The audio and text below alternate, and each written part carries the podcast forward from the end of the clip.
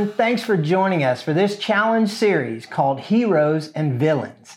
In this series, we're looking at lesser known people in the Bible who made an impact on the world in either a positive or a negative way.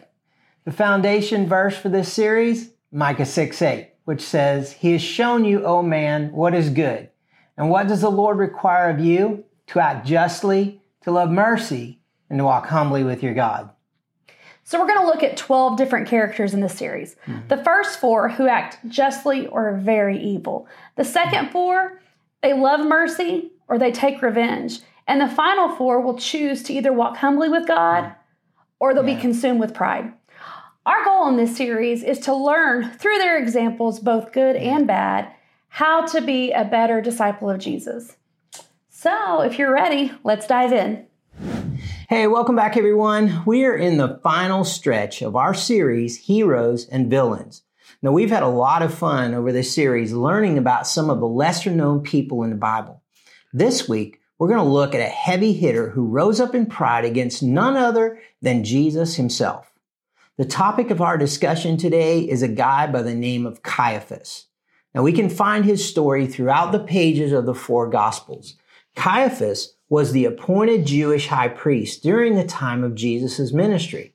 He was an avid opposer of Jesus. And today we want to take a look at some of the reasons why. Now, as the high priest Caiaphas, he was the most powerful and influential person in Jewish society. He not only led the people in worship, but he controlled the temple treasury. He was the manager of the temple police and the priests, and he was also the head of the Sanhedrin which governed over the religious, legislative, and educational systems of the Jewish community. Now, as Jesus' ministry began to rise, Caiaphas and the other Jewish leaders, they were quick to investigate. Who is this man? Where did he come from? Why don't we know him? Where does he get his authority? What is his mission? As the leaders of the Jewish community, these were valid questions and reason for alarm. But let's take a look at some of the answers Jesus gave them. Who are you? I'm the Son of Man. I'm the Son of God. Where did you come from? My Father sent me. Why don't we know who you are? You're blind and you can't see. Where do you get your authority? It is the Father who gives me authority. What is your mission? To preach the good news of the kingdom.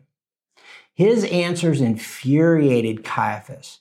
And if God were to send him a Messiah, certainly Caiaphas would know about it. Certainly Caiaphas would be in the middle of it. He was the high priest after all. But instead, Caiaphas was on the outside. And to make things worse, every attempt the Jewish leaders made to shut Jesus down seemed only to propel his ministry further. And then there were the confrontations. Jesus ransacked the tables of the money changers in the temple which Caiaphas was in charge of. Jesus openly spoke out against Caiaphas and the other leaders. He called them false teachers, snakes, hypocrites, and even blind leaders. He put them to shame and he silenced them in public settings. And Jesus also embarrassed Caiaphas, who was one of the Sadducees, by disproving his belief that there is no resurrection from the dead. With each passing experience, Caiaphas grew in his hatred for Jesus. How could this man be the Son of God? He isn't one of us. He doesn't recognize my authority. He isn't conquering our enemies. He's not a king. He wanted so bad to kill Jesus, but he was afraid of what the people would do. Now, Caiaphas may not have been on the inside with Jesus, but he did have favor with another group of people, the Roman leadership. Historians all agree that Caiaphas's record as the longest reigning high priest under Roman rule highly suggests that he was compliant and agreeable with Roman leaders. So finally, Caiaphas got his break. When Judas offered to sell Jesus out, Caiaphas jumped on it and he called his Roman friends to assist him. After Jesus had been arrested, Caiaphas confronted him face to face about his teachings. Jesus has replied, He said, I said nothing in secret. Why question me? Ask those who heard me. Surely they know what I said. With this, one of the other Jewish leaders slapped Jesus across the face and he said, Is this the way you speak to the high priest? In that moment, Caiaphas felt justified. He only had one more question Are you the Son of God? Yes, Jesus answered. And with this, Caiaphas ripped his robe and he sent Jesus to Pilate to be crucified at a final effort to prove his authority. So I think there's a lot to talk about about Caiaphas. Yeah. Um, I think something very interesting is this story, the similarities um, really link to a story we talked about a couple weeks ago about insecurity. Mm-hmm. Because um, I think it's very obvious that insecurity is just threaded throughout. Not just Caiaphas, but all of the religious leaders by yeah, the way they respond sure. because insecurity oh, sure. and pride go hand in hand mm-hmm. right yeah um, even the guy that slapped jesus the insecurity that he had maybe for caiaphas's leadership or whatever so mm-hmm. i think that's very very significant that no matter what the story how the story goes when there's pride there's insecurity or when there's insecurity there's pride. Yeah. so that that stood out to me. The other thing is um, how often do we have an idea of how something should look and it doesn't so it throws us off? Gee what did jesus right. say when in the when he answered them? Because you're blind. That was by choice. Right yeah. they could go back i mean they had access to the entire old testament. And everything prophecy who Jesus was, everything about him was written. And yet, because they had an idea something was supposed to look a certain way and it didn't, they were not open to the possibility of who Jesus was. Right. I mean, obviously, Jesus was still going to die for our sins. That was going to happen no matter what. But right. can you imagine the way the narrative would have changed if they would have opened their eyes on the front side? Can mm-hmm. you imagine the way the movement would have looked? But yet yeah. they're face to face. They've given their life to follow and worship God.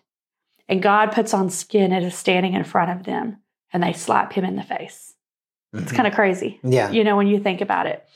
Um, and then the other thing I think that stood out to me was just the idea that God still uses people that are different than us.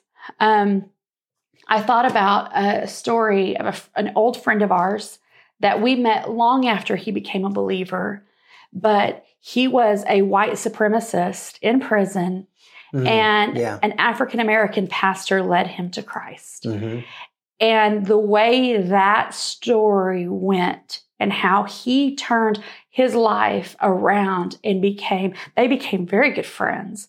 And the way God changed his life, the way it transformed him, mm-hmm. and how funny that story became that just God got his attention and taught him love through the very thing the very type of people that he hated. Yeah. And just the love of that pastor, the way he just continued to pursue.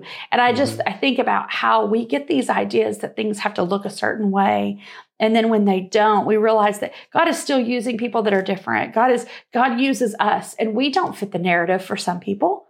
Mm-hmm. Um, you may have an idea that it needs to be somebody that's older, that's educating, or somebody that's younger and more with what's happening in times. Mm-hmm. Um, that church has to look a certain way, right? We get right. And let's be honest, if you've grown up in any type of church culture, you have an idea of the way things need to look. Several, oh yeah, many many years long. ago. no, take long. No, because many years ago, everybody they sang out of hymn books, and the minute they stopped using hymn books, people were like, "You're turning away from God."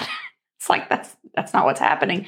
But yeah. we do we get stuck with an idea. But I think it's important that we see that God did it with Jesus he still does it with people. He shakes things up.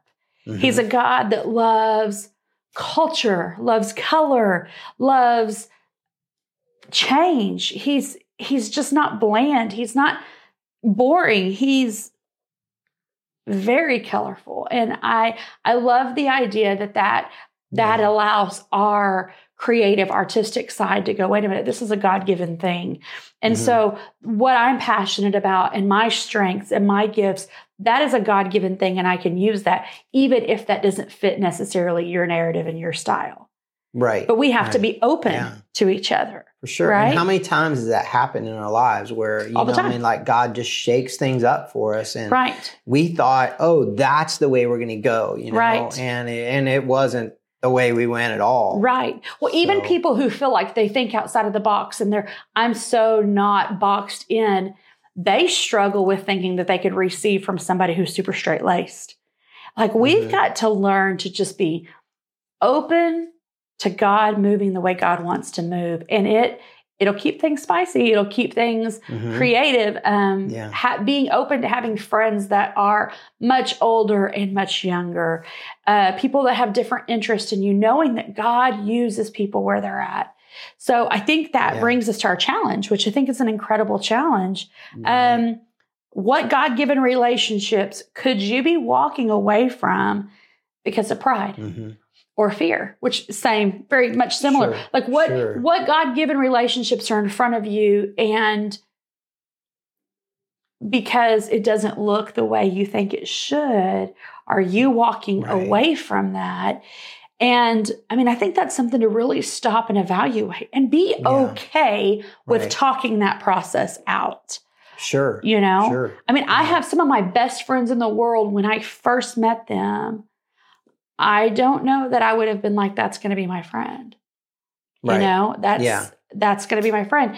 And then I get to because I immediately like, oh well, she's like this, so she she talks like this, or she looks like this, so she must be like this. And the reality is, I could have missed out on the very best gift that God gave me Mhm. in these friends. And these are people Right. that step on my toes, that challenge the mess out of me, that Right. make me laugh, that I do life with. And it may not have originally been somebody that I would have picked.